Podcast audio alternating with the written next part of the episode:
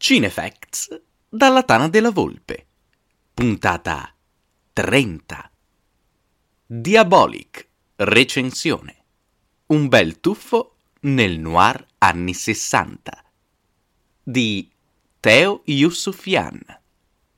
Tranquilli, niente spoiler. Decidere di portare un fumetto storico come Diabolic sul grande schermo è di per sé una grande sfida. A mio avviso, i Manetti Bros la vincono, scegliendo un approccio che niente ha a che fare con quello che il grande pubblico potrebbe aspettarsi da un film tratto da un fumetto. Il cinema ha da sempre un debito gigantesco nei confronti delle altre arti. La settima arte è infatti ciò che le racchiude tutte e le amalgama, facendo dialogare letteratura, musica, pittura, scultura, architettura e a volte danza, in un armonioso insieme che spesso diventa molto più della somma delle parti.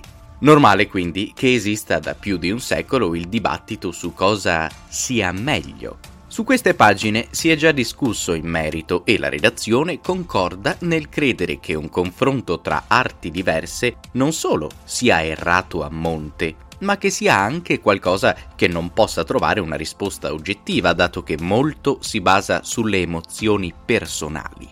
Ciò che proviamo leggendo e immaginando non sarà mai ciò che proveremo immersi in una sala cinematografica e soprattutto quello che abbiamo immaginato leggendo molto raramente somiglierà a ciò che hanno immaginato uno sceneggiatore, un regista, un direttore della fotografia, uno scenografo, un cast. Diabolic, però, dovrebbe mettere d'accordo tutti. Scrivo dovrebbe perché questo film disattende quelle che potrebbero essere le aspettative del pubblico generalista e secondo me è un bene. Il Diabolic manettiano non vuole essere un cinecomic per quello che questo termine oramai rappresenta dopo 13 anni di Marvel movie. Non vuole nemmeno assomigliare al Diabolic firmato da Mario Bava. Il film di Antonio e Marco Manetti si immerge invece interamente negli anni 60 e ci presenta un noir che per intenzioni, atmosfere, interpretazioni e messa in scena assomiglia davvero a un fumetto di quell'epoca, filmato e portato sul grande schermo. I due registi, coadiuvati in sceneggiatura da Michelangelo Laneve, loro collaboratore anche su Song e Napole e su Amore e Malavita, scelgono di raccontarci l'albo numero 3 del Re del Terrore, nato dalle penne delle sorelle Giussani. L'arresto di Diabolic è dunque il soggetto del film, la storia in cui il temibile criminale viene catturato. L'ingresso in scena di Diabolic è nel prologo del film, così come quello del suo rivale, ispettore Ginko, un sempre bravo Valerio Mastandrea i primi minuti del film ci regalano l'unica scena di azione, un inseguimento tra la mitica Jaguar di Diabolic e le forze dell'ordine capitanate da Jinko, dove impariamo da subito a conoscere quello che non è un supereroe né un mago, ma un uomo dalle capacità straordinarie. Ciò che a me è risultato lampante in Diabolic è che la vera protagonista non sia tanto l'identità segreta di Walter Dorian, bensì Eva Kant. Diabolic ci presenta il ladro del titolo come un personaggio già noto nel fittizio stato di Clairville, già temuto e ricercato dalla polizia, e sceglie di mostrarci la bionda, algida Eva nel momento della sua conversione. È il suo il percorso che il film mette al centro di tutto.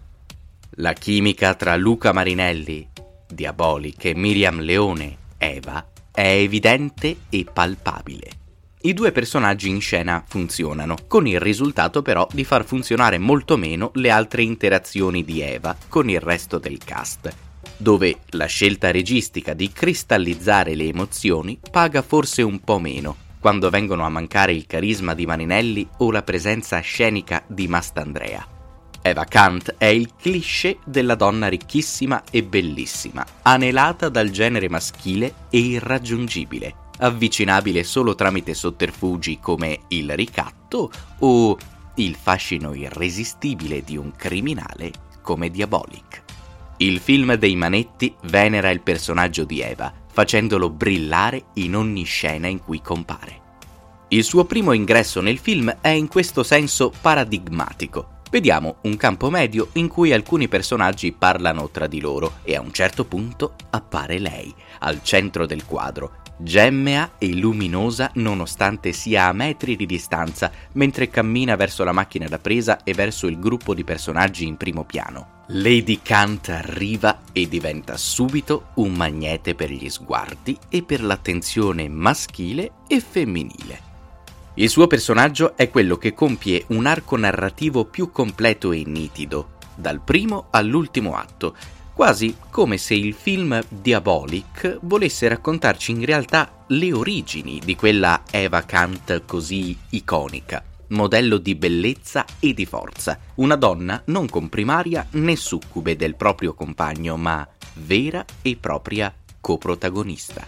Il Diabolic dei Manetti è un film che non vuole assomigliare a qualcosa di già visto e dopo un prologo adrenalinico sceglie la strada del noir la fotografia ha un carattere proprio e passa da contrasti esagerati in stile fumetto a un piattone che ricorda il fotoromanzo, ma è tutto coerente e organico, quindi mai fuori posto.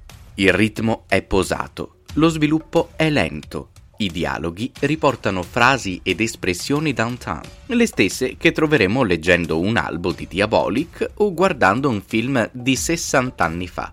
Tutto è glaciale.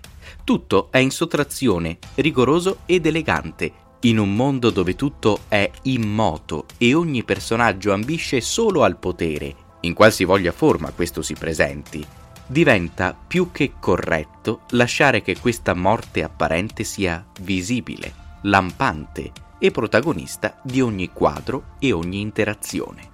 Un universo dove le poche cose in movimento sono i tradimenti, le minacce, le astuzie per raggiungere ciò che si vuole, che sia questo un diamante, un criminale, una donna o un'emozione forte che possa scuotere un'esistenza statica e annoiata. Il senso stesso di tutta l'operazione filologica è proprio quello di ricreare il mood senza aggiornarlo, modernizzarlo o renderlo cibo per teenager iperattivi. Diabolic mantiene il suo fascino nelle scenografie curate e nella striscia di luce che illumina gli occhi del ladro per eccellenza, nelle musiche che accompagnano il film e nelle inquadrature, con una macchina da presa che spesso racconta parte di una scena con un complesso movimento, qualcosa che ci ricorda gli anni 60 di Alfred Hitchcock e i suoi thriller. Panoramiche a 180 gradi ad andare e tornare con il colpo di scena, movimenti con la focale corta per scoprire un dettaglio importante poco prima dello stacco, ombre, dettagli, silhouette e pugnali volanti ripresi fissi dove a muoversi è solo lo sfondo, angoli di ripresa da troppo tempo non più utilizzati e una cura particolare per il riempimento del quadro nella sua interezza. Il modo in cui il film viene confezionato dialoga ottimamente con ciò che invece nel film si vede. Travestimenti, maschere, rifugi sotterranei, messaggi in codice Morse, imitazioni della voce e tutti gli escamotage che fanno parte della storia del personaggio di Diabolic sono parte integrante e importante del film si sente un po' la mancanza dell'ironia tipica dei prodotti targati Manetti Bros, ma è anche vero che c'era poco spazio di manovra per inserirla.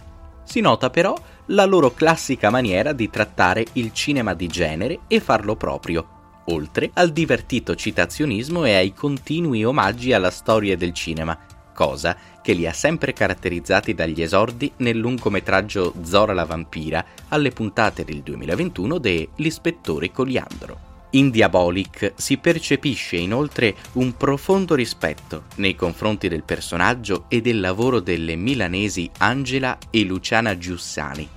È difficile empatizzare con un protagonista negativo che pugnala alla schiena degli innocenti per il proprio tornaconto.